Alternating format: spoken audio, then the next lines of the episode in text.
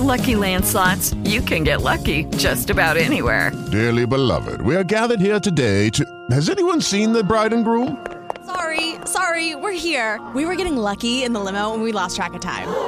No, Lucky Land Casino, with cash prizes that add up quicker than a guest registry. In that case, I pronounce you lucky. Play for free at LuckyLandSlots.com. Daily bonuses are waiting. No purchase necessary. Void where prohibited by law. 18 plus. Terms and conditions apply. See website for details. In This League Podcast Network presents Prospect One, the Fantasy Prospect Podcast. Prospect One, with your host, Chris Welsh. This is the Fantasy Baseball Prospect Podcast, Prospect One. I'm your host, Chris Welsh. You can find me on Twitter at Is It The Welsh. Same thing on the Instagram if you want to go there. And at inthisleague.com. It is a brand new year. Happy New Year. Glad to have you all here. And hopefully you come and check us out over at inthisleague.com on the Patreon because when you do so, you can get access to my top 500, my top 400 dynasty, top 500 prospects, by the way, the dynasty list, redrafts, first year player, going to be pretty important and a ton more. We got a really great community over on the In This League Patreon with our GroupMe rooms, which you can get access to as well. And there's a bunch more. I would love to have you guys there, and I appreciate it because that is the 100% support system for Prospect One. So when you come and sign up, you are directly supporting the podcast. So I appreciate that. And we'll have some new updates coming up here within the next week or so in uh, our January update and I will start through the process. I'm going through all of my rank process here. It was a crazy end of the year, but it's a great time to reset and get locked into 2023. And today on the episode, I've got two guests in our final of the Prospect One ADP series, where you could be like, why are we doing a series about it? Really, I just wanted to get someone who talked from every single league that we did, and we did five of them. So today I've got Michael Richards from Triple Play on, followed by Matt Eddy from Baseball America. Both are going to come on. Actually, both had some similar picks, which is interesting. And uh, the Matt Eddy conversation is cool too, because we actually took a look back at a few of his other drafts and his success rate, and it's pretty good. It's pretty good success rate. So I got both of these fine gentlemen joining me here as we're going to be talking about leagues three and two and that will kind of finish all of that out. And of course, you can also find that ADP over at inthisleague.com. That's part of my big sheet that I've got. And we've also got the prior years if you want to take a look at the overall ADP. I don't think I have all the names listed necessarily of who drafted who, but we definitely have the overall ADP of all of them. And this January update, I will be putting on the names of who drafted everybody for the most recent, the 2023 version, if you're wondering. So that's how we're going to get down with this bad boy and just finish this off and then walk into the new year with all new conversations about the bold predictions of prospects. We got to talk about J15. If you are not aware, not paying attention, as we are posting this episode, we're about 12 days out from the international signing period becoming official, and all those guys are like officially signed you know, this is that thing we've talked about in prior years where, you know, baseball tries to police itself, but then also like these guys have been signed for a year or two years or something like that. Part of why the interna- international draft is put out there, but you know, these guys get big money, but they're committed for such a long time. And I, I think it's a joke. I've always thought it was a joke. This idea that like, you know, the guys can't officially sign, but they have signed. They're literally working out in their gear and they've been tied to, and then all the baseball writers have to use silly little language like, you know, oh, Felnin Celesten is uh, tied to the Seattle Mariners, or Ethan Salas is connected with. I mean, it's like it's like going back to like the Wojnarowski NBA draft stuff, where it's like, well, they don't want to say, even though what they're implying is they're drafted. This is that silly stuff too with J15. Actually, really annoys me that it's like if if you're gonna allow this preset thing to happen, you know, these handshake deals behind the scenes and stuff to go on and they're going to lock in, then just, you know, make it official. I don't know, maybe it's similar to I mean it is similar to like high school kids committing to a college, except you don't really you rarely I can't think of many situations you rarely have it where these guys are committed, you know, quote committed to these teams for 2 years and then international signing period comes in and someone else swoops up and gets them. It's not often. You know, it's like, no, on the 15th, Ethan Salas is going to have a Padres hat, and Felnin Celesten is going to have a Mariners hat. And that's what it's going to be. And it's been like that for a long time. And these guys just wearing, you know, I, I made a whole big deal about it like a year or two ago when it was the, you know, Christian Hernandez had been like literally training in Cubs gear and putting Instagram photos out. But, you know, he wasn't like officially signed or anything. So it's a silly thing maybe to be annoyed about. It's a silly thing that they do. But uh, either way, it's all but set in the international class. Uh, many will just dance around it. But these guys are locked into their teams. And in about 12 days, you're going to have destinations and homes and new prospects on them uh, and new prospects on some of your favorite teams. They'll also be joining the first year player draft. And that's what's always very interesting is where do these guys line up? And I think we're all a little gun shy. So I'm hoping to have a conversation about that over the next, uh, either next episode or next two, or, you know, right after the international signing period we'll talk about the J15 class because that's on our mind. But today, let's get to our conversation about these P180Ps. And I want to give a shout out, if you guys don't already know this, I call him the admin because he admins the P180P drafts. But Jesse Severe, we want to give a shout out to Jesse Severe, who kind of maintains all of this and has helped me with this for years. But Jesse is also a very accomplished Dynasty player that you should be listening to. And not only does he do great work helping with the P180Ps, but he does great work on his podcast that you should check out because, you know, it's about Dynasty. Dynasty Sports Life is the podcast with Jesse Severe. It's a ITL Network pod, and you should go and check it out. It'll be a great complement to a lot of the things we've talked about. You know, when we're talking about prospects. Now, it is a three sport pod. So if you're into that, that's going to be even better. So he, one episode might be about football. One might be about basketball. Maybe it's four sport. Uh, hockey, I think. I'm jumping the gun there. But Jesse's got some great episodes. Did one with Nate Handy, who you've heard on the podcast before, talking about the B side prospects recently. And a brand new episode just dropped the other day. So go and support him. Check it out Dynasty Sports Life. Probably a solid complement to the stuff you do here and shout out to all of his help with the P180Ps. Let's get into the episode. Michael Richards is going to be joining again. These guys, Michael Richards and Matt Eddy, both leagues two and three. I think um, I think Michael was in three and Matt Eddy was in two. There's some similar picks that I thought were interesting. Both guys are going to break down. We're going to do the usual thing, and we're going to finish this bad boy up. So here is first up is Michael Richards from Triple Play Podcast, joining me right here on Prospect One. Lucky Land Casino asking people what's the weirdest place you've gotten lucky? Lucky? In line at the deli, I guess? Aha, in my dentist's office. More than once, actually. Do I have to say? Yes, you do. In the car before my kids' PTA meeting. Really? Yes. Excuse me, what's the weirdest place you've gotten lucky? I never win and tell. Well, there you have it. You can get lucky anywhere playing at LuckyLandSlots.com. Play for free right now. Are you feeling lucky? No purchase necessary. Void where prohibited by law. 18 plus. Terms and conditions apply. See website for details. With Lucky Land Slots, you can get lucky just about anywhere. Dearly beloved, we are gathered here today to... Has anyone seen the bride and groom? Sorry, sorry, we're here. We were getting lucky in the limo and we lost track of time. No, Lucky Land Casino, with cash prizes that add up quicker than a guest registry. In that case, I pronounce you lucky. Play for free at LuckyLandSlots.com. Daily bonuses are waiting. No purchase necessary. Void where prohibited by law. 18 plus. Terms and conditions apply. See website for details. Say, I like you. I like you so much, I'm going to make you my partner. All you have to do is find the gold, and I'll share it with you 50-50. Prospect One. He is Michael Richards. You can find him on Twitter at mprichards1981. I completely forgot about this too, and I saw this on your uh, Twitter profile. I forgot you were the 2022 TGFBI overall champion. No big deal or anything. Also, you can hear him on the call up. You can see some stuff over on Fantrax. Michael, what's up, buddy? Not too much. Always happy to be here to talk with you. You know, I, I love the podcast. It's Been a big supporter of you over the years, and it's a pleasure to be here. Love talking prospects, especially with people like yourself who are, you know, tuned in with everything and, and love it as much as myself.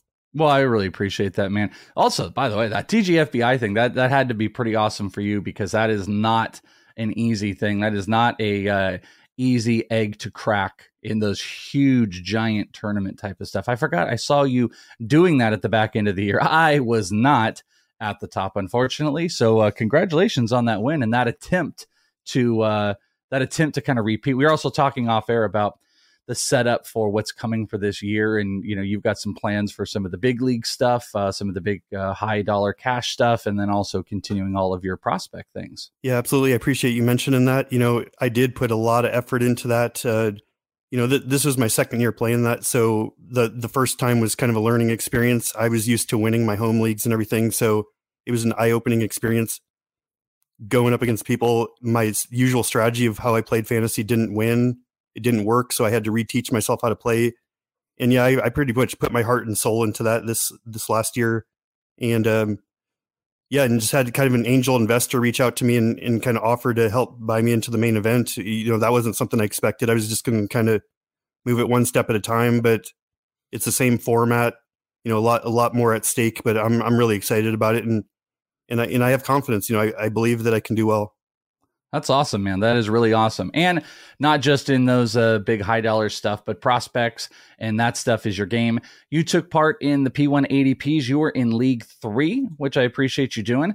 And I mean, all of them are kind of like heavy hitter. You don't ever, it really can't even like make a, hey, this league, blah, blah, blah. But you had Eddie Allmendinger, you had Scott White. Uh, we had Chris Ble- Blessing got sick. I actually filled in for Chris Blessing on there and I was drafting in it. But, you know, you had Scott White, you had Eddie which is just a rough go. It can be an overall rough go. Uh, this was League Three, and we're going to be breaking down your picks in this bad boy. Now, um, as I told you off, oh, actually, no, I think I can. No, I can't actually see this. What pick did you have in League Three? I was the fifth pick. Okay, that's what I thought because based on your your first overall pick, this kind of makes sense. So we're going to go through. We're going to talk about some of your players, get your breakdown on these guys, and luckily, as always, we've got some new players we're going to talk about. And at spot five, you had ended up with Jordan Walker, which I feel like that's a very locked in, solid spot that you're going to get Jordan Walker, obviously coming off of what is a pretty successful AFL where he had made the full transition to the outfield. He played some center field, 19 homers, 22 stolen bases as a huge six foot five, 220 pound player. I mean, he is a physical presence hitting over 300 with those big stolen bases. It's a cheap comp that I've thrown out but you know, you there's a foreseeable vision where you could see Jordan Walker having some imitation of Julio Rodriguez this year. I, I don't want it to be one for one because I think it's cheap and then people lose their minds and stuff. But you know, they're both big physical players. Um, they both show off speed that you don't expect. Jordan Walker did pretty much everything. He struggled a little bit in the beginning of the AFL with some contact issues. He really kind of reassert, uh, reasserted himself. He covers the zone in a really great way. He's got really great vision. I mean, this is like kind of an all around great player with huge plus power and stolen bases this past year. So, give me your thoughts on Jordan Walker and getting him at five. Was this like, you know, it was like the the three little pigs or whatever the like this is just right this is wrong or you know it needed to be uh, a little bit higher well you said a lot of great things there i was actually going to be a little controversial and and mention julio rodriguez when it came to jordan walker this is a very similar situation. You know, the hit tool and the power, every, the same you know domination at Double A as a twenty year old, in and basically the underrated speed. People weren't thinking Julio Rodriguez was going to steal a bunch of bases this last year, and he did. I think Walker has that. He's going to steal some bases early in his career, especially. Just overall, I was thinking I wasn't going to get him. You know, I know there's that group after Carroll and Henderson, and people rank him differently. But I personally, have Walker number three overall, and, and it's because of the full season of success at Double A. You know, I know Elly De La Cruz also did well, but he has the strikeout concerns, and then Chourio is younger. He just barely got up there. Lawlar barely got up there. So Walker's my number three guy. I didn't expect to get him. I thought I would probably end up with Elly De La Cruz. But everything you said there is true. I think he's like a cornerstone type of player for the Cardinals. I think he'll work his way there in fantasy and you know eventually I see him being like an early round pick, you know, one of the top guys at his position. So I'm thrilled to get him in in this mock at five. Yeah, Jordan Walker ended up having an ADP overall of three, and funny enough, in the five drafts, he went three three times and five two times, and the two times he went five were to you and Matt Eddy from Baseball America. All the irony in there. So that was kind of the the path and the story of Jordan Walker. And I, I know I think uh, people are having a hard time with it in general. I feel even though that the mid pack of the top 10, I don't know if I, it might be recency. I'll, I'll acknowledge that, but like it feels as strong as it's ever been. Like I think the top, I love Corbin Carroll. I love Gunnar Henderson. I've said this a million times they lack, I think, some of the star power and maybe even the believability for some people from previous years of, you know, just go down the list of the number one overall players from, you know, Wander Franco's star power to Ronald Acuna Vlad, blah, blah, blah. You do all that stuff. And they they kind of lack that. But, you know, maybe the future is going to tell us something different, you know, because we've had that in previous years where it was like Jasson Dominguez was in there and Andrew Vaughn. Maybe we'll be told different. But I look at that mid pack and I go, man, I think this is as strong as it could ever be to have like a if you're doing a redraft, you know, pros- if you're doing a new dynasty draft and you're doing prospects, if you have like a top eight pick, top seven pick, you're going to get a phenomenal, almost star like player. It's just, I don't feel that there's a 100% consistency, even though the ADP, my ADP, spit out Jordan Walker at three between Chourio and De La Cruz, and I throw Volpe in there and a couple other players. I just don't feel like anyone f- knows there's a certainty. And Jordan Lawlar kind of belongs on that list, Michael. I mean, do you think there's any separation with Jordan Lawlar from, let's say, Elly De La Cruz, or do you think it's kind of a big clump? Well, that's a tough question. I mean, I think you can make cases for all of them. I mean, I personally, it's it's really tough because Elly De La Cruz did go through and had production in Double A more so than Lawlar. He's a little bit older. Both of them have good speed you know, it, it's it's basically just like kind of what you want, what type of player you want. Um, you know, I could I could justify putting Lawlar over Elly De La Cruz just based on the K percentage. You know, if someone wants to avoid that risk, but De La Cruz has as much power speed more than Lawlar, so it's a toss up. You know, I th- that's why it's so tough. And you didn't mention, I know you're a big fan of Miguel Vargas and other guys like Kyle Manzardo, Drew Jones, like James Wood. Those are the type of guys that we normally see near the top, like players who have those huge, you know, power speed and stuff. So it's going to be an interesting over the next year to see like who kind of separates themselves because it is a big group and you can make cases for a lot of them. And I do think that one or two of them will separate themselves. Yeah, you know what's interesting too is on that in like looking at the top ten on the ADP, they ended up averaging out in like these little tiers. So it was like you know Corbin and Gunnar at the top their own tier. Walker and Lawlar, I think, represent the proximity with the insane talent. And then, and those were three and four. And then you had Chourio de la Cruz, and I'll throw Volpe in there as players that are a little bit further away. Volpe might be closer to Lawlar than like Chourio, but then there's like a little bit more question marks in those tiers. So five is a great spot where you really could have got with anything. I'll, I'll tell you, I really do think like pick six it might be one of the best spots uh, simply because you're going to get the fall of whichever player. You know, if there's a Chourio guy in there and a De La Cruz guy, you might get Jordan Lawlar or you might get Jordan Walker. So six or seven is a really interesting spot. You got at five. Now coming back, I feel like we haven't talked about this guy enough because we've been talking about the counter to why he's not going as the number one or number two overall starting pitcher in the minor leagues right now. And it's Eury Perez. And we talked about how a couple episodes ago where, you know, people are people are dead set that Eury Perez is the de facto number two pitcher in the minor leagues right now. And I don't think people are realizing like that there's there's still these tiers and there's getting these gaps and whatnot. But uh, talk to me about the Eury Perez pick in the second round. Were there any other decisions that you were looking for, or was this exactly who you were targeting and why? Yeah, yeah, Eury Perez was was my target. You know, I you know I've heard a lot you and other people talk about that top four tier of pitchers, and I'm I'm a big believer in like top end arms, you know, especially in drafting and stuff. So I just kind of wanted to use that same approach here. And if a pitcher fell to me, like I would have taken Tiedemann there or Painter or Eury Perez or anyone, any of those four. So I was happy I got the fourth there. On my own personal list, I would probably, you know, I think people are making a strong case now for Painter over Grayson, and I can get on board with that. Um, you know, I probably still have Grayson ahead of him, but I would have it Grayson Painter and then Eury Perez three. You know, there's some people out there that are even higher on Perez than I am.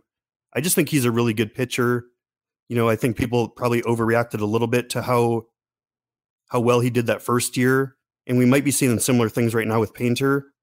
Um, but overall, you know, outside of the organization, I'm not a big believer in what the Marlins have going on right now, at least as far as winning baseball games.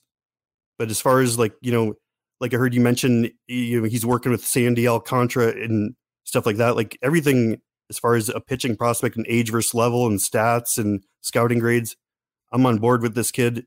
And you know, I wouldn't have a problem with someone wanting to take him over Painter or Grayson. I personally wouldn't do it, but there's a case for it. We were having this interesting discussion over on the In This League Fantasy Baseball podcast. Uh, Scott Bogman and I just did a dynasty mock draft. We just did a big old dynasty mock that people can go check out and listen to. It was like 28 rounds, 14 teams, just lots of players, just around 400 players went.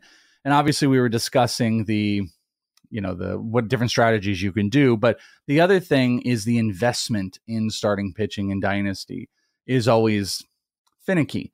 You know, people will a common strategy if you're maybe rebuilding or even starting. If you were to be a person that started off a draft being like, I'm going to just snag young guys and I'm going to get all these good young hitters. The the common strategy on both sides for most people is like, hey, pitching is comes last. You can build and trade for pitching last. I push back on that a lot with people because I think pitching is harder to acquire than it's ever been before.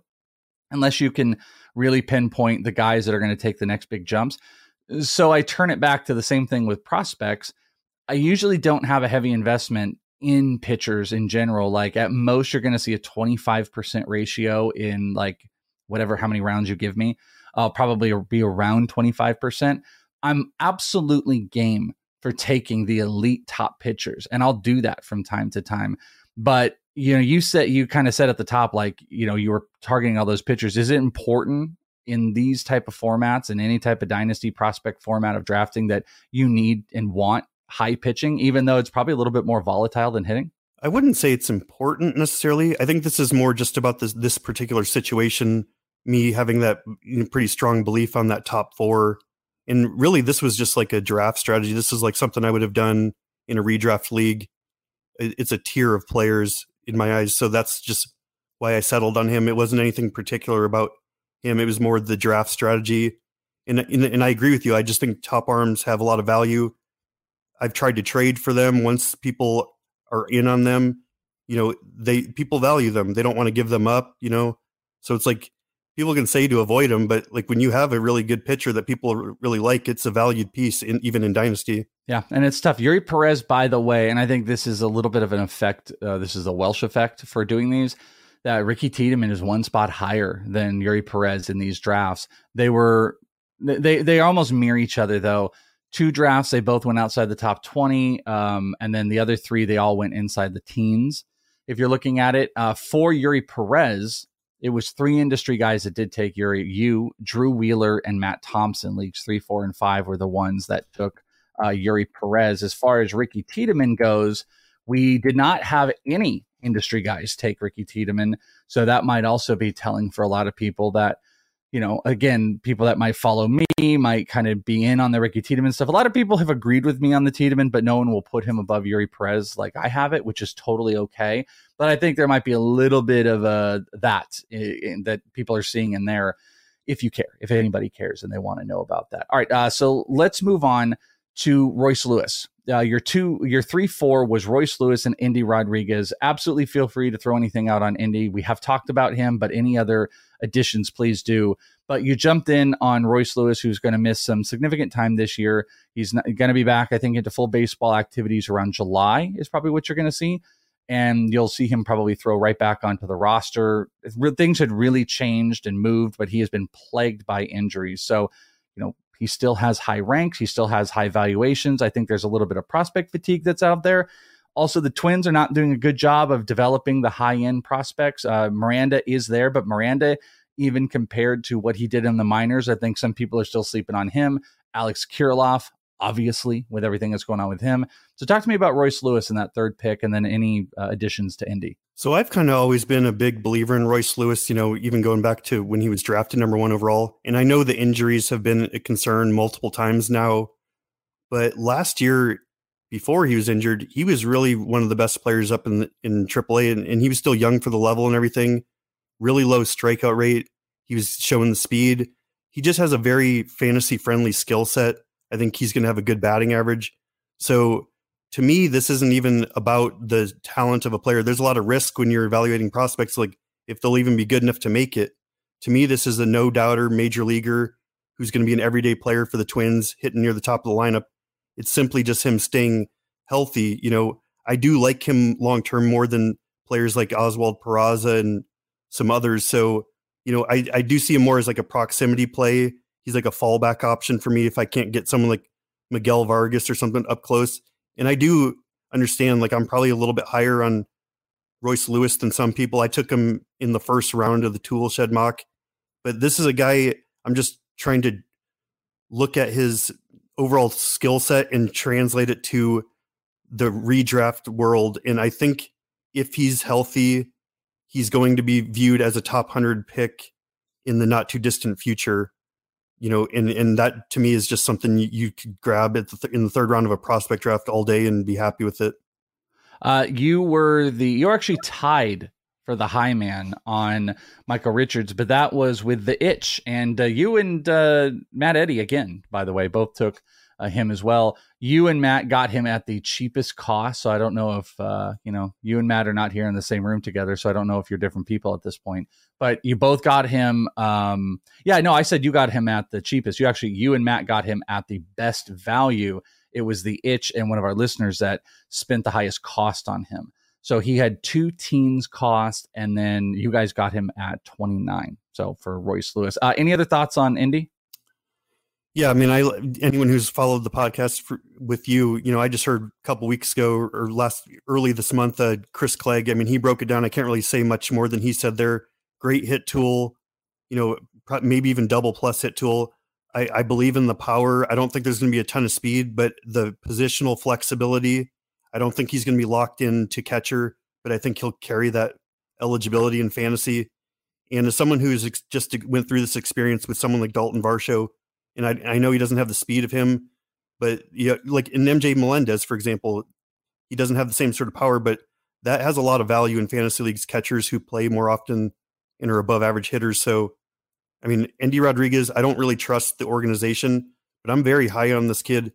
And, you know, I, I don't think he gets enough love. I mean, Chris Clegg is starting to push it a lot, but I mean, this is essentially like the Kyle Manzardo similar type of situation just for a catcher. You know, kind of, I don't think he has this. I'm not saying he's the same sort of player, but the same sort of profile, the same sort of thing was was happening last year. Same sort of age, same sort of level, and I just think Endy Rodriguez is going to be a good player that people are going to want on their teams down the road. Uh, also, interesting if people are paying attention to it, especially people that just like to peek around, it'll be funny to see the adjustments as uh, MLB Pipeline has Endy as their sixth prospect in their system, um, which I think will probably adjust. And Royce Lewis is not the number one in the Twins. He's actually Brooks Lee is valued uh, according to Pipeline over. Um, over Royce Lewis, which I think is a little bit odd. But you know, everybody I've ever spoken to about Royce Lewis, I felt like he's always kind of like brought the capped him down a little bit and I, I, had you know interesting comps kind of all across the board when I was bringing up Royce Lewis and trying to really talk him up, but everybody didn't feel. I don't think everyone felt there was a home and really understood the high leg kick led to some weird batting average stuff. He kind of fixed that. He can play everywhere. He's he's an all around player, and you know there's a little bit of that in Endy Rodriguez as far as like he's a guy that can kind of play across the board. It'll just be about finding his home finding his forever home. So, someone please adopt Endy Rodriguez. Uh, your next couple picks here. This felt like maybe like a proximity play, but you took Esteury Ruiz in the fifth round. I'm going to look here in a second. I'm going to guess that's the highest. And then Bo Naylor, who I'm also going to guess is most likely the highest. As I'm looking, you know what? I'm wrong. You, your Esteury was not the highest. He actually went 45 in the league. You were number two, and uh, only one other industry guy was with you. That was Dylan White who took uh, Esteury Ruiz. So it, was this a big proximity play? Is this the elite stolen bases? Do you still do you believe in the hit tool going to Oakland? I mean, what's up with Esteury Ruiz with you? Yeah, I mean, I've I've kind of been pounding the table on Esteury Ruiz. You even during the breakout during the season. You know, I know his hard hit data doesn't look great. You know, but I'm not looking at this from just like an overall prospect perspective. This is a fantasy decision. You know, Fangraphs has him as the third leading stolen base guy in the major leagues this year. You know, and that has a lot of value in a prospect draft. You know, I don't think he's going to get into a ton of power, and I think his numbers were are, are not really real. You know, the ballpark factor and everything last year. But a guy capable of stealing 85 bases with a good slot, a three, four, five slash line. You know, his I was in on him when he was with Milwaukee in that crowded situation because of the fantasy skill set, because the rarity of how much speed you can get. And going to Oakland, it's obviously a terrible lineup, a terrible park, but I don't think there's anyone that's going to stop him from playing.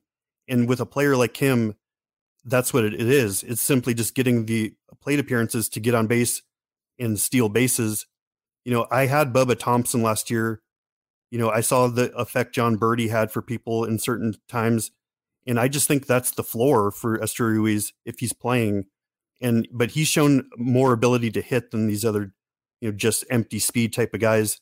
So I'm I'm actually pretty high on him. He's a prime target for me in roto leagues. You know, even even in redraft at the right price. You know what I like too? What you said there. I like that you said it was a fantasy decision. I hope people like took that in because I think that's a really good point. You know, we go through a million different things when we're, you know, it's evaluating or you take this guy because this guy said it or you've watched video and you love this guy and he's got this potential. But this is also like these are fantasy decisions. And that's like, that's not a bad breakdown of like, yeah, this is also a crazy world for me, by the way.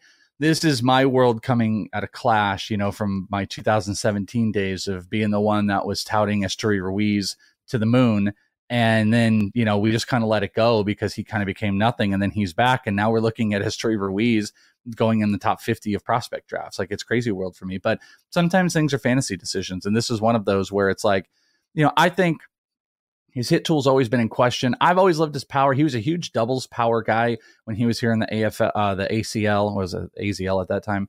And uh, there's always been potential power. There were these cheap kind of Alfonso Soriano comps that are out there. What ended up happening was his swing just got big and his pitch recognition just wasn't there. So he wasn't able to make great, great consistent contact. He made some adjustments this past year, maybe some better environments, and can steal bases like nobody else.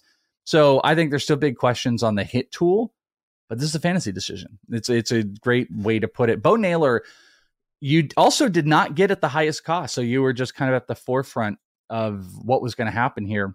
Somebody did take him a tiny bit higher. You took him at 68. He went 61 in one of the drafts, and you and Eric Cross were the two that invested, but Cross got the best value of any of him on anybody at 108. So, what was with the push of Bo Naylor moving up so high? He went, he had an ADP in August, by the way, of around 94. His ADP is now pushed up to the 80s. So, this is one of those guys that has made kind of a positive transition up ranks, but you took him quite a bit higher than his natural uh it's quite a bit higher it's not that much higher but you know you took him like a, at least a round higher than what the natural adp ends up looking like. So what do you like about bo naylor right now? Yeah i mean similar things i was talking about with Endy rodriguez you know just going through the experience with catchers you know and this guy actually does have the speed. I believe there's going to be double digit speed here. Um it's a, it's kind of a combination of everything i've been talking about the proximity the fantasy. You know bo naylor as your second catcher is is going to be a good thing in fantasy leagues. So you know, I I didn't really have a real great gauge on where I needed to take him. You know, this was only my second draft, and the first one with Toolshed, you know, Drew Wheeler was in there taking catchers early. So like, I just knew that people were valuing catchers in these drafts, and some other catchers had already gone ahead of of this spot, and I like that I like Naylor more than them. So I, I basically just pulled the trigger there, and and this was one that I struggled with because you know I was trying to stick with proximity mostly, like that was the foundation of what I was doing. But um, this is the spot where I could have taken Jackson Merrill, and I, I was I guess I was just kind of behind mm. behind on the hype with people, and and I even was sitting there looking at I was looking at Bo Naylor, Jackson Merrill, and I and I struggled with it. I probably used up two hours of the clock. Ended up going with Naylor. I think that's a pick I would change, especially now the stuff I'm hearing about Merrill but um, overall, I like him. I, I, think once he's in Cleveland's lineup, I think he's going to be a. I, I just think he's a guy who's going to be a special, not special, but a, a unique talent at the position that people will end up valuing even more so than I drafted him in this league right now. Uh, your seventh pick and ninth pick were both of the international signings, Kodai Senga and Masataka Yoshi- Yoshida. Yoshida, you took with the seventh and the ninth round pick we ended up seeing Senga. I believe we talked about this on the CBS show. I think Senga ended up being the sixth or seventh as far as like quote first year players. It's always in discussion, you know, should those players be in there? But plenty of people are going to be making the decision in their first year player drafts between you know the big high school guys. Uh, will be in there, and you might even have some of the J15 players. So um, thought I'm I'm not the biggest Yoshida guy, but you know it is what it is. That might also be a fantasy decision. But you also took uh, Senga, so do you uh, you want to elaborate on Senga a bit? Yeah, I mean to be honest, I didn't know a ton about these guys before we started the draft. You know, obviously we had that little event where you picked Senga in the tool shed mock, so. I kind of I broke. I broke. Uh, I, whose heart did I break? I'm forgetting whose heart that Jesse I broke. Roche. I was so mean to Jesse. Yeah, Jesse was just on. We should have talked about that. I was so mean when I did that. Yeah. So um, Senga, you know, I basically started looking into that situation and just started evaluating the entire situation because I'm going to keep mentioning this, but a lot of how I'm drafting now is based on fantasy, you know, because that's what we're playing here. That's what this is for. I'm not trying to do a crystal ball and predict who might become good, really good. I'm trying to put together a team. And from a drafting perspective, you know, a, a major league ready arm that's 29 that has some potential. I don't think he's an ace or anything, but I think he could help uh, redraft teams next year. I just thought that was too good of a value. People who value the proximity should take him higher than I got him, in my opinion. You got him the lowest, by the way, of any draft. You got him the absolute lowest, where he did have a top 40 uh, pick in two drafts. He had another inside the top 50, and then you were 77, and he had one in the 60s. So, I mean, he had a variance between tw- in the 20s to the 70s, and people don't really understand where to go. And I think I took him in like the fourth or fifth round of that 14 or whatever, how many people it was when we did the prospect one. So you're right. Like proximity should put a value. And, and the same thing I'm guessing with Yoshida. I, I just don't, I don't know. I just don't know where the impactful power is going to go. What stolen bases are there? Uh, I mean, the, also there was a stuff about like he looks like a quintessential leadoff hitter, but he was even kind of like, yeah, I've never done that before and don't know if I want to do it. Like very passive. I just don't know if I'm going to be big on Yoshida, but I get the proximity, and it really wasn't. Uh, it was a solid value at that point. Yeah, I agree with you on Yoshida there. I don't have too much to add with him. Um, I, you know, it's basically simply a, I understand the value of being able to stick a prospect in your lineup that's a leadoff hitter. Like that, that has more value than people think. Your eighth round pick, you took Chase DeLauter. Your 10th round pick, you took Junior Caminero. And your 11th round pick, you took uh, Josue De La Paula. And those are three players that we have had conversations with. I believe all three of those Jeff Ponce took. I'd have to go back and look, but we talked about all of those players. Is there one that you'd like to highlight of those three? I mean, DeLauter, you took a little bit higher. Caminero has gotten a lot of push, and DePaula is almost out of every other person's mouth is like, hey, this is going to be the next big rocket shot guy this year. So, um, this coming year. So, is there one of those guys you want to highlight? Uh, yeah, I mean, I do like all of them. Uh, I guess I'll I'll stick with DeLauter just because you know I just recently was looking digging deep into the first year player draft stuff, and when I looked at all the college bats, I didn't see a more well rounded guy as far as this scouting grades and size and everything. And you know I've said this before, but I don't I don't think people are valuing him properly in first year player drafts or overall. Um, you know, there's a lot of college bats that I hear people saying that they're going to take ahead of this guy, and I just disagree with that. I could turn out to be wrong, but you know, we see this all the time. You know, we value players a certain way coming out of the draft, and then a year later, once we see the pro data, it changes. So I'm just going to go with a guy who has above average hit tool, above average speed, and plus power, who's a college bat, and you just don't have that combination of things going on. So I like him. I think he's going to be a top 100 prospect and probably even a top 50 if he does well next year. Uh, your 12, 13, 40. Yeah, your 12 and 13 were Colt Keith and Samuel Zavala, both also getting a, a lot of nice push. Colt Keith, uh, I got. I've actually seen both of these guys. Zavala in the A, in the ACL this year, and Colt Keith a decent amount uh, during the AFL. And obviously, his. I think I got his last at bat in the last game of the season. He hit that homer, which was nice. You know, Colt Keith has got a solid bat.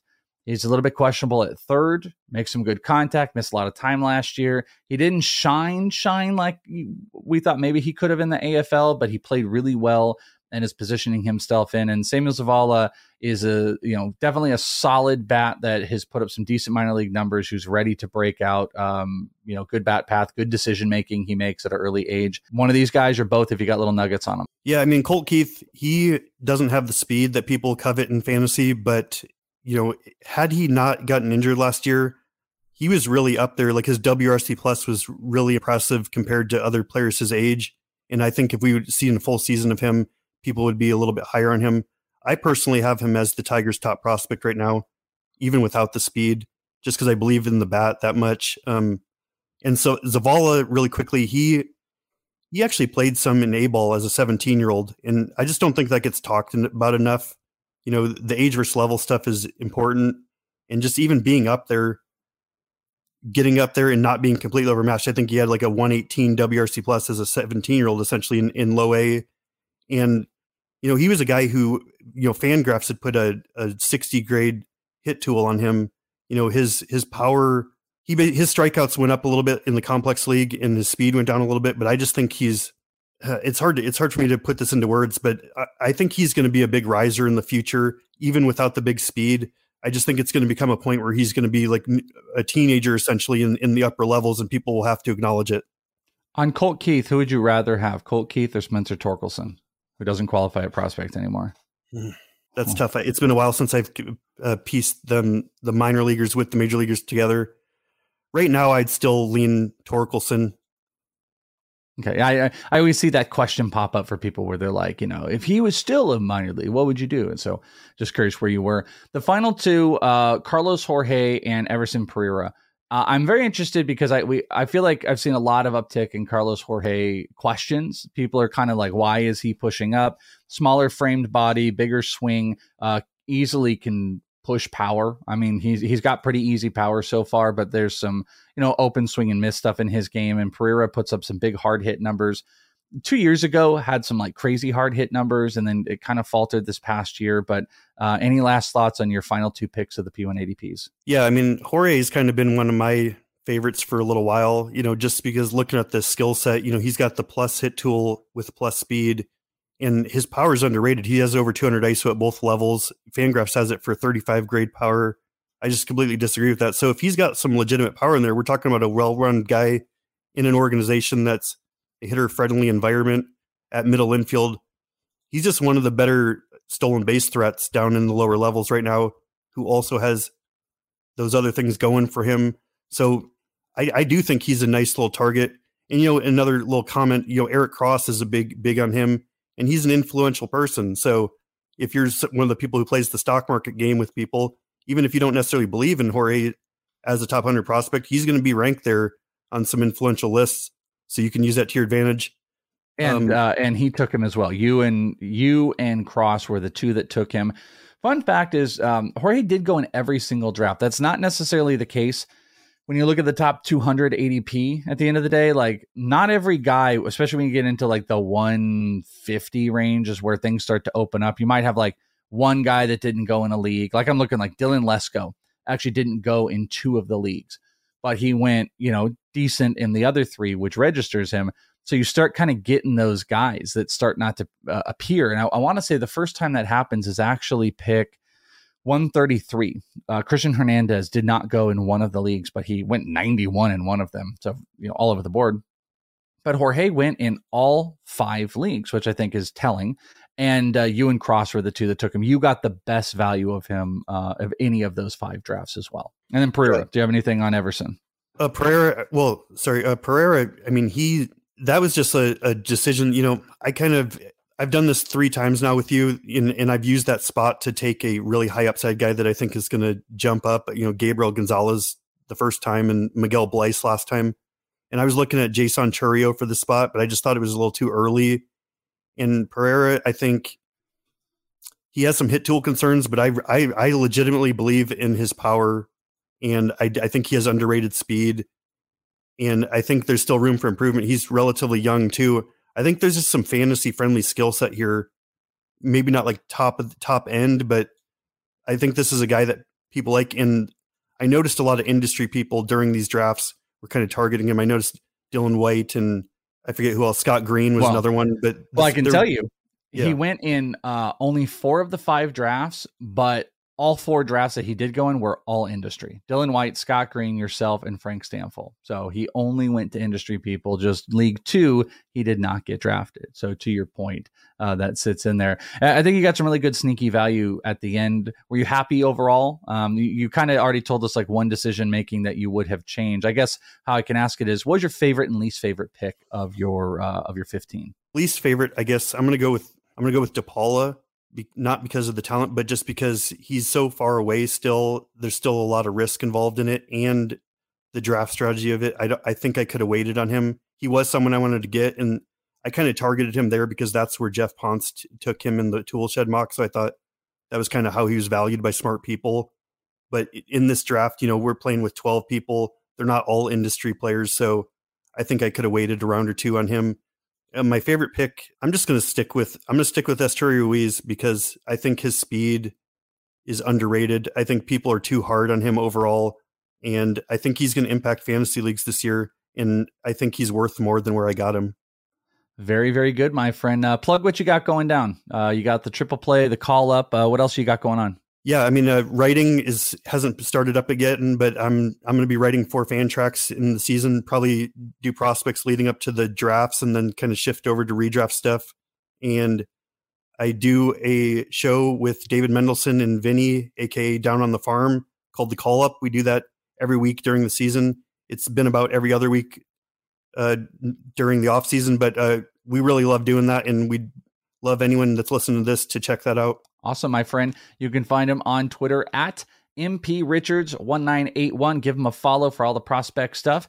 My friend, thank you so much for hanging, doing the drafts, and good luck that main event this year. We'll talk soon. Thanks, man. Appreciate it. There you go. There's Michael Richards from Triple Play. Go and check him out today on that Twitter handle. Check out all his work. Next up, my friend Matt Eddy from Baseball America. Matt and the whole crew do a fantastic job. We're also going to take a look impromptu because the episode already been recorded. Uh, we're going to impromptu take a look, and I'm a little bit messy in it because I hadn't planned it and I got to pull up all these sheets. But taking a look at some of his previous picks, which has a pretty good track record, I think you're going to dig. So we're going to be talking about League Two, his picks, his breakout guys and maybe even some trends over the last couple drafts that he's done that you might want to take a look at. So, Baseball America's Matt Eddy right after this. Prospect One. Hey guys, it is Ryan. I'm not sure if you know this about me, but I'm a bit of a fun fanatic when I can. I like to work, but I like fun too. It's a thing. And now the truth is out there. I can tell you about my favorite place to have fun Chumba Casino. They have hundreds of social casino style games to choose from, with new games released each week. You can play for free anytime, anywhere and each day brings a new chance to collect daily bonuses. So join me in the fun. Sign up now at ChumbaCasino.com. No purchase necessary. VGW. Void were prohibited by law. See terms and conditions. 18 plus. He is Matt Eddy. You can find him on Twitter at Matt Eddy BA, executive editor, editor over at Baseball America. One of my good friends who's always talking fantasy over in the big Baseball America world and taking part in these drafts with me. Mr. Matt Eddy, how are you doing, my friend? Uh, doing very good, Chris. Thanks for having me back. I think this is my third or fourth. Oh, easy. Yeah, easy. uh, yeah, yeah, back uh, on the podcast or the uh, the draft. I think you've done three or four of the P1 ADPs. Yeah, you've been on the podcast. I think a little bit more than that. I hope so. Yeah, and the mock. I think it's my third or fourth mock. Yeah, yeah, it's been good. So it's been a fun exercise. You know, you and I, I, I still hadn't had a chance to do it. You asked me offline something that was I really liked your take on it, and I've actually never had someone ask me this, and I've I've still got to get this for you. Was you had messaged me and said, you know, oh, you know, do you have the past ones? And if people don't know on on my Patreon sheet, I've got the 2022 and 2021 mock drafts that are posted up there, um, so you can see all of them. But you wanted to see it in a way to kind of like judge how you've been doing. You wanted to see your past track record. How do you think? How would you break that down if you were looking at it? Like, what would be the things you're looking for? Like, is there a success rate? Is there a hit rate? Is it just about the guys kind of performing or moving up that would have made you feel like, oh, okay, I'm doing a pretty good job at this? Yeah, I think I think I screwed up my first one, and I wanted to see if I learned from those mistakes. I think I've tried to, to simplify in the, in the draft since then, and just kind of go more for the hitting upside and, and not get too cute with the picks. You know, that's very funny that you say that because I feel like in the very, very first ones we ever did, there was kind of a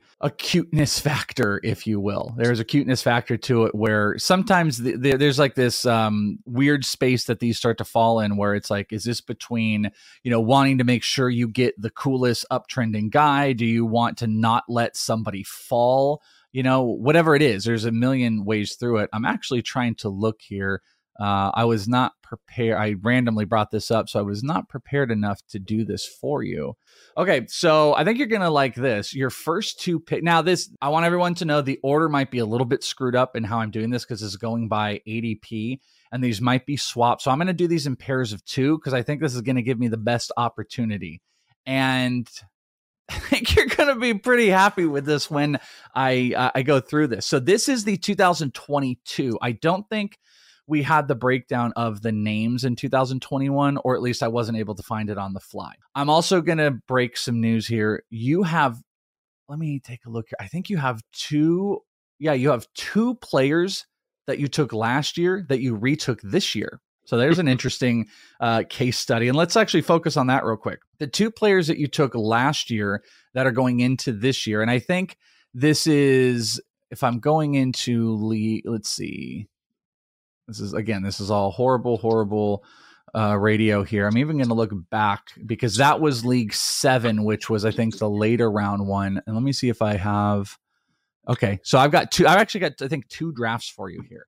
So let's Ooh. start with the latest one. So this would have probably been the let's see fall to fi- sorry i'm live again i'm live doing all of this yeah we, we'll just fix this in post no big deal yeah exactly as i'm looking is this right okay so at least in the fall when you did two drafts so we'll do the two ones and this would have been the very first one that you did and DDDDD fall 2000 so i think this actually might have been the 2001 August going into the February of 2022. So bear with me here. The fall one, which is not the one I was talking about, here were your players. This is wild. Oneil Cruz and Jordan Walker were your first two.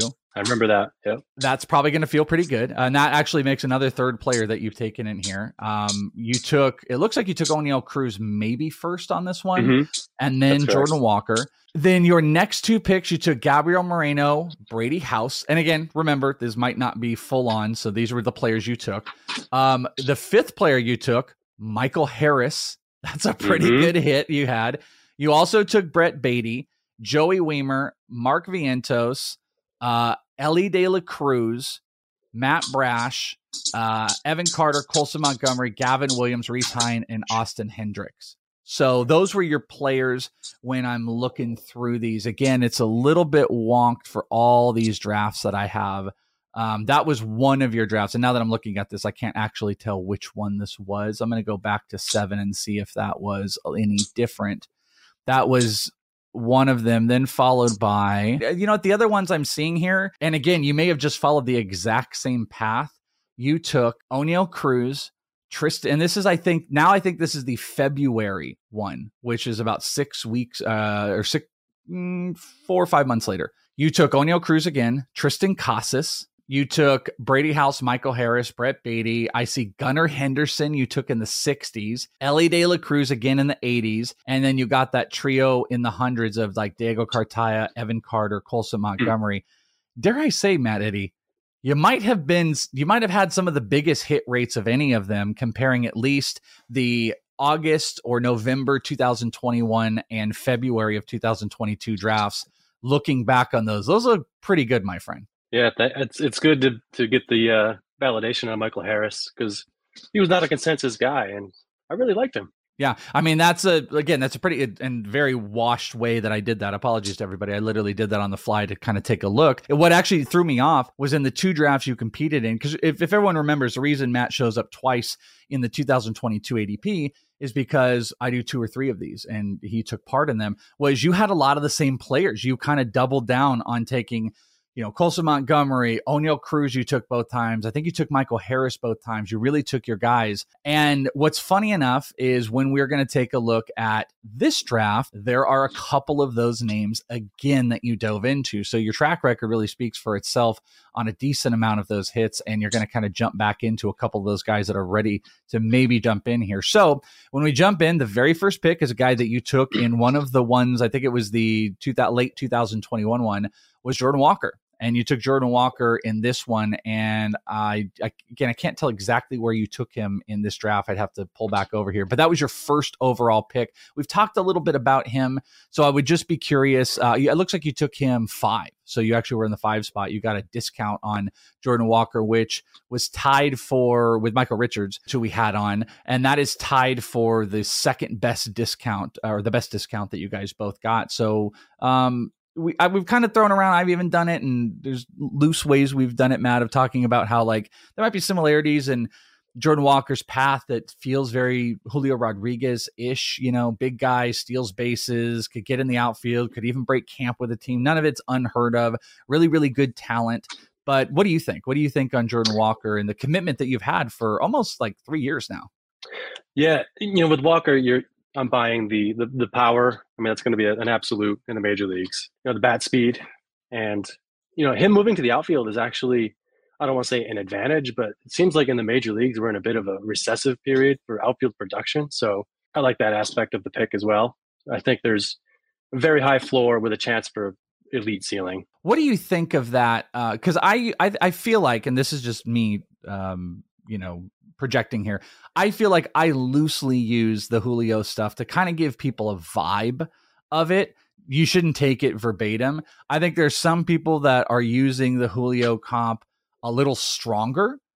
But what do you think about that in general? If you were comping Jordan Walker to Julio Rodriguez in their style of play and even the path that's going on, where do you think the similarities and the dis uh, the dissimilarities are? I think Walker will be like a tier lower. I don't know that he has quite that transcendent attributes that Julio Rodriguez has. I mean, people scouts have been talking about like the it factor that Rodriguez has had since he's 19, and there's just like you know teammates gravitate toward him and stuff. And I think he's he's the real deal, franchise player. I think Walker's like a, probably a little tier behind that. Okay. And do you think statistically they're in the same general vicinity? I mean, the stolen bases were pretty high for Jordan Walker, which is a shock, I think, for a lot of people last year, especially to his size, which is similar to Julio Rodriguez. Do you think statistically, in your mind, that they are in a general vicinity of each other? I think the power production will be. I, I would expect Rodriguez to be a little better hit, hit and on base wise, but not not to the point where it uh, it'll be dramatic. But power wise for sure. In the second round, so we're focusing on the first two picks, you took Jackson Holliday, And I believe when I'm looking at here, uh, Jackson Holliday was a pretty popular industry pick. There were three of the five of you from the industry guys uh, took Jackson Holliday, James Anderson, Frank Stampfl, yourself. Uh, the highest picks came from uh, listeners, though I definitely one of them is a hardcore dynasty player that we play with our boy Dan Fu. Uh, he took him at 13. That was the highest cost. The lowest cost was Frank Stampfl at 21. You were kind of right there. His ADP ended up being inside the top 20 for everybody. So you got him at kind of a deal. So your thoughts uh, and the move to jump on Jackson Holliday inside the top 20 or right at 20 actually for you. Yeah, really impressive tools, really impressive makeup, really impressive pro debut. Um, lots of signs indicating good things for him. I would expect him to have a very easy transition to Class A and be kind of in the picture in three three to four seasons. Yeah. What's your like value or rank across the other first year player guys uh, compared to Drew Jones. Jackson Holliday, I think, is becoming a little bit more industry standard. Number two, I really like Termarr and Elijah Green, though. I think they're all kind of this clump. Do you believe that they're a clump, or do you think Jackson Holliday is maybe moving into a tier with Drew Jones, or maybe he's even higher to you? I don't know where you value him as far as first year player goes. Yeah, they would be neck and neck for me at the top. Um, I generally prefer infielders, you know, because they, especially shortstops, they tend to be more athletic and tend to be able to make adjustments in pro ball a little easier.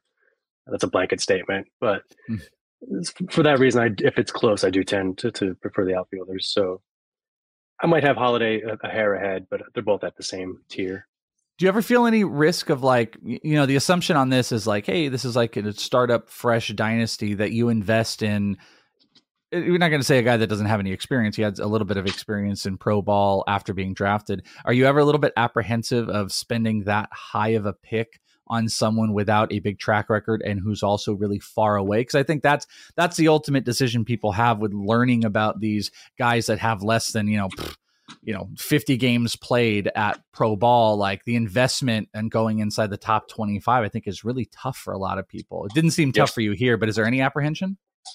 With Holliday no. Uh, the same would be true for jones. I think the amateur reports are just so good. Like the, the makeup is so strong. I, I i understand that you're, you're taking a bit of a risk but i think the upside will, will more than mitigate that risk.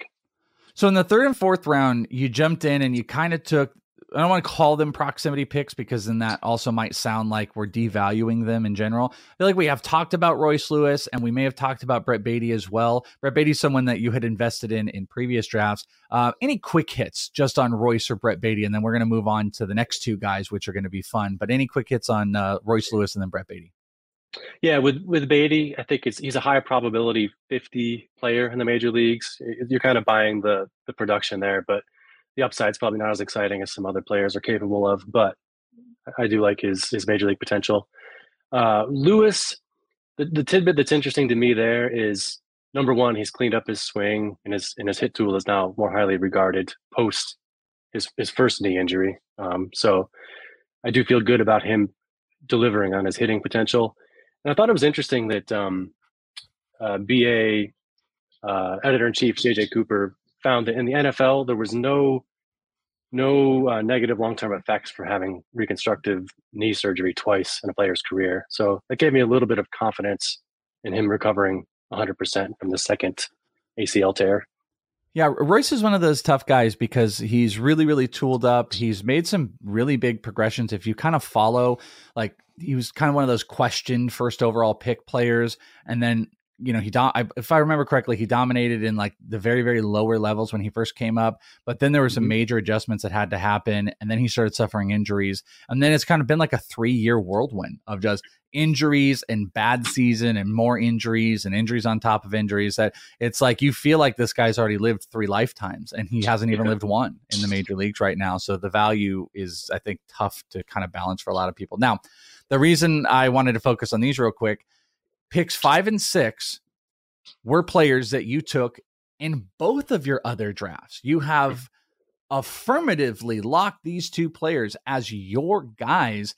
And I'm talking about Colson Montgomery and Diego Cartaya. Now, you got them both at cheaper costs. They are sliding up a little bit. And let me take a look here. I'm going to give you guys some ADP here. Colson Montgomery ended up being just outside the top 50, and as did Diego Cartaya when we take a look at this, Matt, you were the only industry guy to jump on Colson Montgomery, yet you got him at the second best value. The funny thing about him, though, three or I'm sorry, four of the five picks, he was literally within two spots of of all of you in the 50s. And then one was in the 70s. So that's the one that ended up pushing hmm. him back, where there was one league that didn't really value him. On Diego Cartaya, it was you and Scott White which were the ones that made that investment. And he had a high of 43 and a low of 71. And you were hmm. almost the low there as well. So these are two guys that you've really made commitments on doing these drafts over the last year and a half or so that you've been involved in, at least the last couple that we can track. So you know what's what what gets you so jacked up about these two guys and you kind of are following their trend up yeah uh, montgomery is um you know, he had some Corey Seager comps out of the draft, you know, power and patience, bigger shortstop, some risk of moving off the position, not fast. But, you know, he's he's a he's a high on base hitter with developing power. And what put it over the top for me was talking to a scout this year who had a seven overall on him, future value. So there is there is a really, really high ceiling to attain here. He's done nothing. I mean, he dominated class A, stumbled in two weeks of double A, but that's to be expected at his age. He's, you know, 19, 20. So high degree of confidence in him hitting in the major leagues and probably staying at shortstop. And then um, Diego. And Cartaya, I'm, I'm, just buying the power. I, there is a lot of defensive risk there. I think he'll have power at the 65 to 70 grade level to overcome a move to first base, DH, whatever it may be. It's it's confidence in the bat there. I wonder if they'll ever do because I um unless I'm misremembering, which I'm almost 100% positive I'm not, when he was out here in Complex, that I, I, if I remember correct, I do remember they played him some in the outfield, and there might have been mm. some DHing. I definitely know there's some DHing, but I feel like I saw him out here in the outfield, specifically at a game that I went to at Camelback Ranch, and I wonder if that's going to be the move. But I think that's what I think. Actually, think that's kind of what holds a lot of people up about Diego Cartaya mm-hmm. is this like he's a catcher, and the catcher valuation is holding back. And what's funny about that is that's something that this year is what's not holding Endy Rodriguez back. People are like, oh, whatever. Right. Like he, you know, he he might not even be a catcher because the body can't stay. But Diego Cartaya doesn't really seem like the type of guy that the Dodgers are going to a progress as a catcher. You've already got Will Smith in the organization, but B, I'm also not sure defensively, like you kind of mentioned, he can, and the body's getting a little bit bigger. So you know, maybe this year we're going to start start seeing him experiment with moving a little bit further into different spots, and if he continues to hit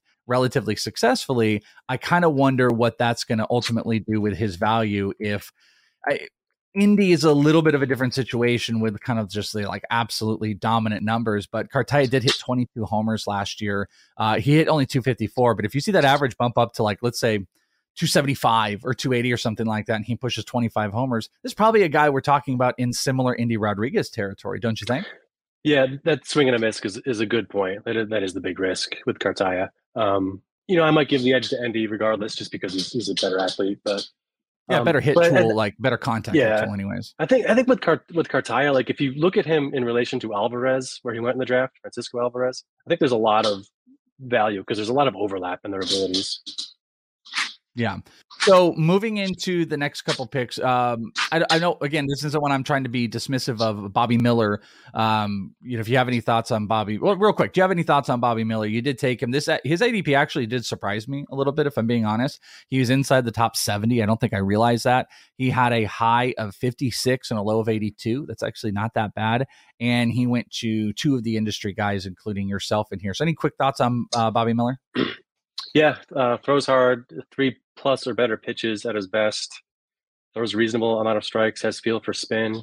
Um, his his FIP was much better than his ERA. You know, you didn't want to put too much stock in in minor league ERA with you know minor league fielders and minor league umpires and minor league field conditions. But um, yeah, I, I, I'm very bullish on Bobby Miller figuring things out. So this is one I think is really interesting. Jet Williams. So you took Jet Williams with your eighth pick in this draft. And why this is interesting is a actually you were not the highest. You were one of three industry guys that took him. You, James, and Jeff Ponce. It's a pretty good crew. Jeff uh, made the highest um, push on him, but this is one of those guys. Just for perspective, so Bobby Miller was in the 60s of ADP. That was your seventh round pick. Your eighth round pick was Jet Williams, who had an ADP outside the top 100. And I know James is a big guy on him, but James got one of the lower values overall. But two Baseball America guys, you and Jeff, were the ones that took were the only ones to take him inside the top 100. A Little Hmm. bit of a smaller frame, interesting Mhm. hit tool. A lot of people talk about the progression of the power. I think that's to be seen. But you tell me. You tell me what uh, made the push on Jet Williams. You and Jeff definitely kind of set the standard on maybe where Jeff needs to be compared to what he ended up being. Yeah, I can see why he's divisive. I think with me, it might have been over familiarity just from having ranked the Mets top prospects. Um, but I know internally they're very high on them, as you'd as you'd expect them to be. But you know, even on the showcase and and the spring um, scouting circuit, he was very well regarded by scouts. They loved him. High energy player, great swing, great great hit tool, great run tool. You know, as you're saying, the power is yet to be determined, and also is probably a second baseman when all's said and done. So there are there are some dings potentially there, but I love the the foundation. So, all right, moving forward, you took two. Uh, again, these are kind of like proximity picks, guys that made some major league debuts Will Brennan and Luis Ortiz. Will Brennan had a quietly awesome season. Uh, I'm trying to remember who has said it. Maybe multiple people have said it. Almost there's a Steven Kwan niche to him. Kwan might be a little bit more uh, stolen bases and a little bit more patient, but Brennan might have a little bit more pop in the bat. And Luis Ortiz, who really one of the big thing, didn't have a spectacular minor league season um, overall. Let me actually pull up because if I remember, it was like a high threes ERA before he got Mhm. the call up. I'll give you guys official numbers here. Yeah, it was da- da- da- no, it was a four five six ERA in 25 starts in the minors. Did have a 114 whip, 124 innings. And this was across two levels. This was A ball and uh, I'm sorry, double A and triple A. Obviously, the majority of it was in double A where he kind of got beat up a little bit. 464 ERA, if we're just taking a look at it. Um, walks are not horrific. Home run totals are not insane. He simmered it down in two starts in AAA, gets to the majors, and performs better. But the biggest thing about him, instead of four or five ERA and four starts, so is, that everybody holds on to is he's got really great stuff plus numbers according to Eno. So I'm just curious about your take on both these guys. Maybe we'll start with Luis Ortiz since I did that whole thing on him. Not prolific minor league numbers, not prolific minor league career. Comes up to the majors, shows good stuff, kind of gets pubbed there. But where does that take him? Yeah, that's a good point. Uh, I think he started slowly and kind of worked up to to the, the finished product he became by the end of the year. But it's outstanding fastball, outstanding slider.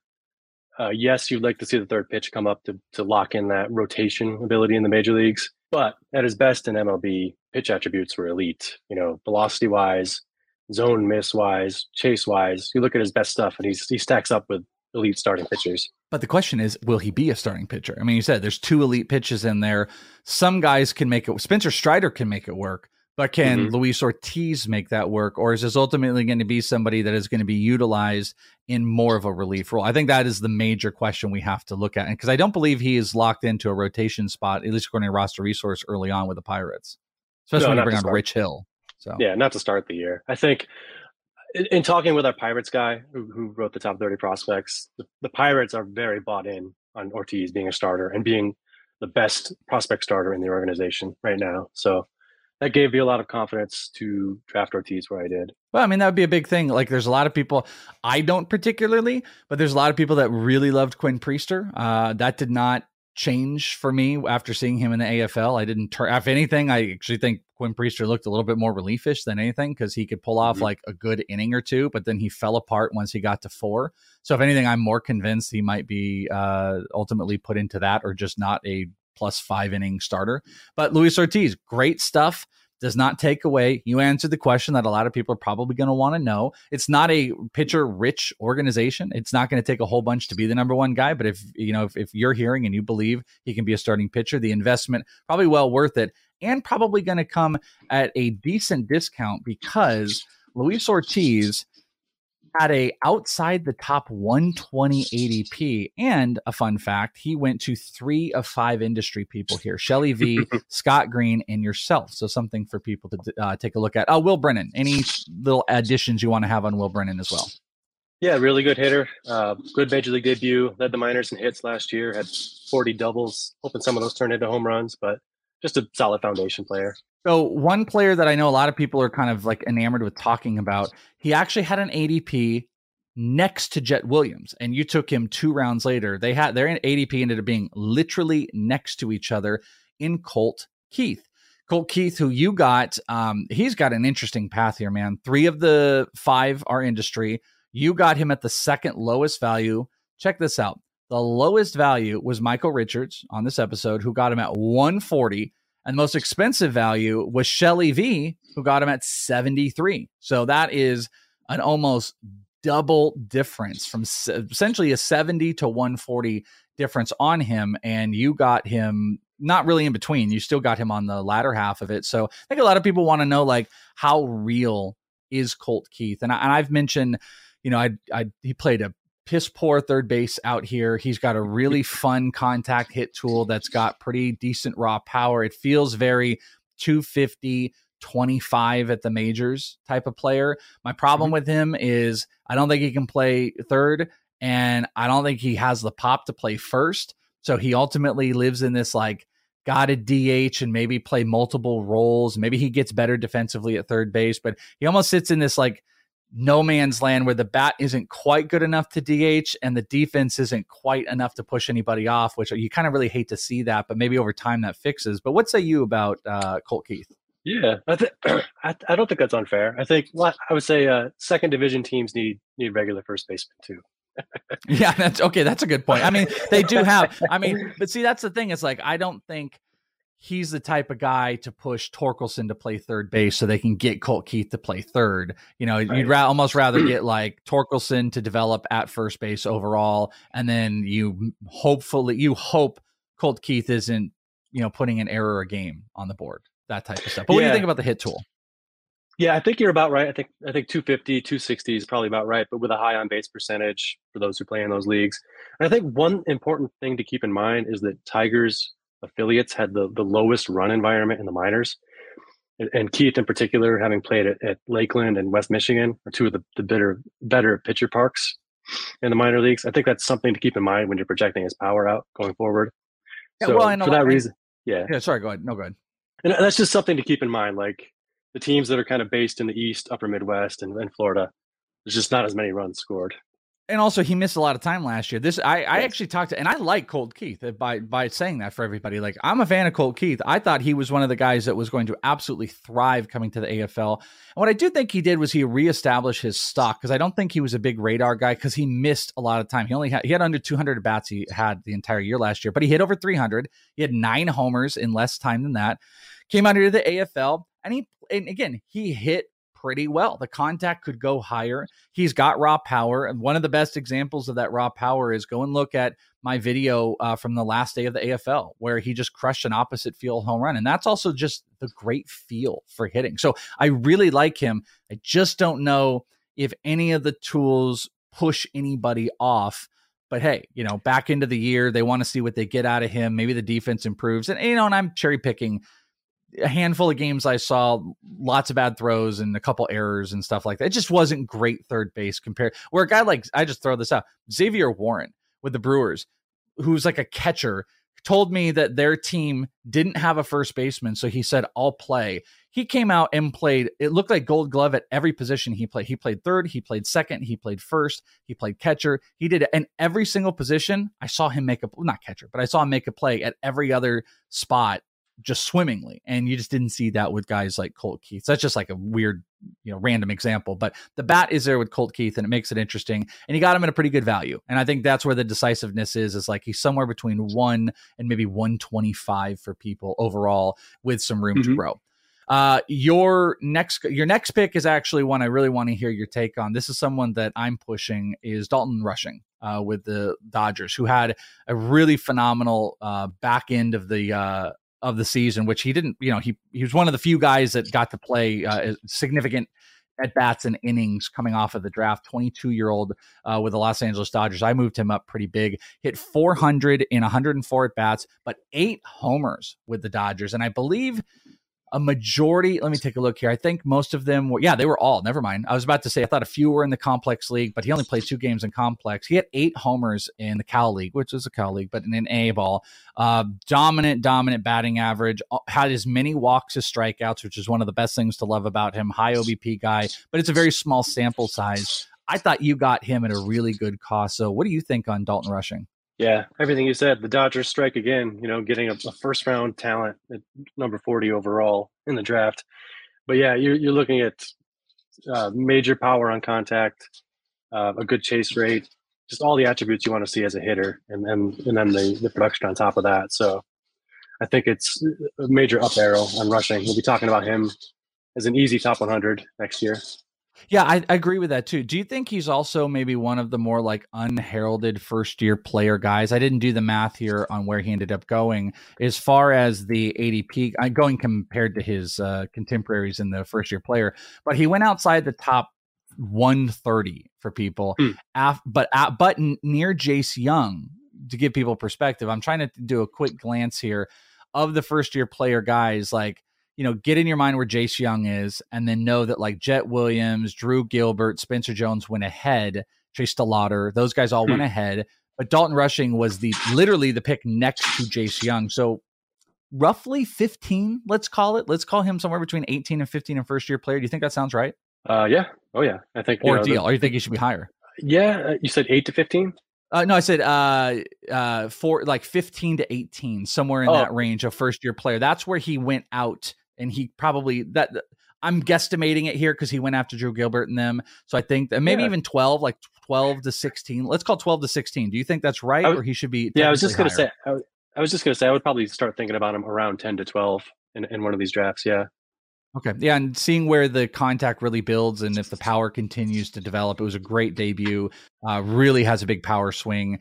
Kind of looks like a dynamic bat this is a guy to get excited about and probably can stay at catcher. You know, we'll see. Diego Cartaya, Dalton Rushing, they just, you know, they know how to build them. They know how to bring, how to develop the bat. Your last three picks, I'm going to put all together, all seem, in my mind, uh, values compared to these drafts. Samuel Zavala, Cole Young with the Mariners, and Jace Jung was your last pick. So just think about that for everybody all really good values here. I thought you did a really good job of these picks, but you don't have to break every single one down. So if there's one that stands out of those three between Zavala, Young, and Young, what do you got? Yeah, uh, you know, Zavala just has outstanding hitting attributes and is starting to build some scouting buzz. Uh, so I would expect him to take a pretty big step forward next year into the top 100 range. I don't want to say he's a, a lock to get into the 100, but I think he'll be in the conversation if he's not already. And um, the two the two youngs at the end were just outstanding values uh, from the draft, the 2022 draft. I thought most of the best values in these mocks were on the most recently drafted players because there's just that information gap. Yeah, and uh, I mean, I guess I've, I don't want to like reiterate what I've been talking about, but it's like that's not been the case in prior years. Those guys go higher, but there is a gap. Um, and again, sorry for everyone that's heard this me say this like three times now, but there is a clear gap between people who rank first year player in their top whatever and a gap between how they go and they are not the same. So just everybody remember that. Even if it's me or your favorite ranker whoever it is whatever we rank them that does not seem to be where they go in drafts. There isn't like you said there's an information gap unless your name is Druw Jones or Jackson Holliday those are the only two that are really getting the benefit Parada is moving and I think everyone's sitting on his uh, hit tool Termarr no one is getting excited about because of like some stupid games in complex. But even when he moved up, he was hitting really well. One of the best hit tools out there. I mean, just go listen to Carlos Collazo for five minutes and you're going to like run through a wall for Termarr Johnson. So, like, I think all of these guys, besides the top two, their draft value does not equate their rank value. And there are some advantages you can take out of all those players. Jace Jung, Power doesn't don't know if he's going to be there. Might not be the best fantasy player. We'll see how that develops. Uh, I'm sorry, Cole Young. Uh, J- mm-hmm. Jace Jung is interesting because I felt like he had a lot of pre-draft value, and then once he went, I feel like he's he, one of the weird guys who's just everyone's cooling on. Uh, they're not associating anything with his brother. Are you hearing anything good out on Jace Jung? Yeah, with Young, he was one of the few players to, to spend a lot of time at high A out of the draft. So I think that kind of took a bite out of his surface production. And you know, it, it is fair to, to question how much power ultimately he's going to have, but I think the I think the hitting foundation is strong enough where you know taking him 150 or whatever the pick was for me is, is going to work out to be a good value. Okay, so when you look at your draft, your mm-hmm. favorite mm-hmm. and your least favorite pick, give me them. Uh, it could be well, based on value. You, I mean, if you want to say Jordan Walker, you can say Jordan Walker, whatever you got. But your favorite pick and your least favorite pick. Least favorite was Colt Keith. I think you outlined the reason why. That that might have been the, my most desperate pick where I didn't have a good fit for that slot when, when the draft was uh, in progress. Um, I'll probably cop out and say that the the last run of four players, Rushing, Zavala, Cole Young, Jace Jung, I felt really good about where those players, uh, where, where I was able to select those players relative to their projected value. Yeah, and I'm looking Rushing. You got at 140, his ADP was higher. Zavala you got at 149, which was tied. You and Michael Richards both got him at the biggest value. His ADP was higher. Cole Young, uh, he actually only went in three of the five drafts, but two were industry. You and Jesse Roche took him. You got him just a little bit higher than what his ADP was. And then Jace Jung, you got the best value of any drafter. And again, you and Scott White both took him. So there's two industry players, but you got the hands down best value. Funny enough, Scott White took him inside the top 100. So 95 hmm. to 173 was the the high and low of Jace Jung. Very interesting draft. Very good stuff on someone that has a very good track record, which I painstakingly worked through at the beginning of the uh, the talk here. That you got a pretty good track record of the players, and you definitely have doubled down on some of them. So maybe people need to pay more attention to Colson Montgomery and Diego Cartaya, who've been on that list a little bit. Mr. Matt Eddy, what do you got going on? What's up with uh, what's up with BA right now? I know we talked, me and Jeff talked about it a couple episodes back, but it's been a couple weeks. So what's going down at BA? Yeah, we're we're at the tail end of a, of much needed break coming out of the prospect handbook uh, publishing, uh, sending to the printer. Now we're gearing up for the 2023 season, which begins with the college preview and continues on to the top 100 and away we go. All right, beautiful. We got uh, fantasy plans for the new year. You guys definitely dove in, uh, thanks to you over the last little bit. You dove into a little bit more fantasy over at BA. I know Jeff talked about maybe trying to dive back into getting that big old dynasty list. Anything to maybe tease, or are we just going to at least get some of the same good fantasy content that you've been helping implement? Yeah, uh, Jeff and I are going to be digging into that starting, you know, this week, and um, we'll definitely have the uh, our our version of the, the first year player draft ranking that'll be available this month as well.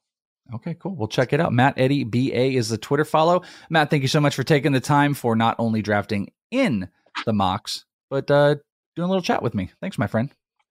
Yeah, thanks, Chris. I always enjoy this. And there you go. That is the episode. Thank you so much to both of those fine gentlemen for not only taking a part in the drafts, but coming and joining me. And thanks to everybody that uh, took a little bit of time out to talk about these drafts. I think it's fun to go back and look. We get a conversation around a lot of different prospects. This type of year, time of year, could sometimes be a little bit difficult of finding the theme about how to get lots of prospects in outside of being like, so who do you like and who do you dislike? Well, it's like, then these are the guys. These are the actual drafted players. Uh, the Prospect 1 ADP is available. It's always going to be on my top 500 sheet. Every month we switch that bad boy out. I do updates and I hope to do, you know, I really don't, to be honest, I'm not sure how this round is going to go. Um, the next round, you know, I, I, hate to make them too soon. We did finish them off in December, so a March one seems very likely. I'd like to get one before the season starts, and uh, you know, maybe mid March whenever I can get everybody rounded up, and then we'll see from everywhere else. You know, maybe do a mid season update, uh, a postseason one. I mean, getting three or four drafts, it's, it's asking a lot of everybody, but most of the guys seem to like to draft, and you can have the potential to jump into these drafts if you're a part of our Patreon. So I hope you come and check it out at inthisleague.com. That is where I fill the drafts from. We have a Prospect One GroupMe room. I post it in there, and that is how you can join in. Uh, they do fill. We've had some years where it takes a tiny bit, so it's not like, you know, you got to be in there and you got to instantly click. No, maybe like the first couple that I drop. But at the end of the day, there's, you know, there's time for it. Uh, but the more people we have and the more excitement, usually the more drafts I do and the more unique things I end up doing. And we will be doing that over, uh, you know, the next couple months as we're starting the season. We're going to talk about first year player ranks. We're going to be answering questions. We're going to have more guests. We'll do some more roundtable episodes. Spring training will start up. I'll be giving you guys any of the nuggets that I have going out to the backfields and the camps, trying to like you know, grab a player or something like that. So it should be really fun. We should get a lot of good information and I hope to share it all with you. And I hope you guys hang with me for all of 2023. It's a brand new year. Uh, you got a lot of different podcast stuff out there. Hopefully, we make this podcast unique. We do different stuff, have different conversations, and it is strictly around uh, fantasy prospects. You know, prospects with real conversations that end up being tied back to the fantasy implications. That's what it's all about. And like I said before, we will probably be turning to first year player and J15 stuff over the next couple weeks. I know some of you guys have already done first year player. Some will be coming up pretty soon. So I think that will probably dominate at least the next couple conversations. Strict first year player in J15 as that is about to go down. You know, like it already went down a couple years ago when these guys made deals or whatever. And friends, want to remind you that this episode is sponsored in part by SidsGraphs. Go and check them out today, as the SidsGraphs team is always working, doing unique signings. As a matter of fact, they're getting set to do a nice one off with Juan Yepez with the St. Louis Cardinals. How cool is that going to be? With more coming up later this month, I believe Kyle Manzardo is happening and a few others that I'm completely forgetting. But Sid's Graphs has an awesome clientele from Corbin Carroll to Michael Harris to Kyle Manzardo to Jackson Merrill and more, where you can get unique stuff done, not just cards, not just baseballs, but bats, game use cleats, gloves. You can get helmets jerseys, and a ton more. So go and check it out today. SidsGraphs.com is the website. They have a SidsGraphs uh, eBay page, and you can find them on social media at SidsGraphs. Pretty easy. Go and check them out today. Friends, that is all that I have got for you. Hope you had a very safe and a good new year. Hopefully, we can turn things around. I am trying to turn into a positive 2023 as best as I can, set some goals, do some of that type of stuff, and just rock it out. And we'll continue doing it here, right here on Prospect One. You can find me on Twitter at Is It The Welsh, and you can find me right here on this podcast next week with you. Until then, have a great one, friends, and I'll talk to you then. Bye bye.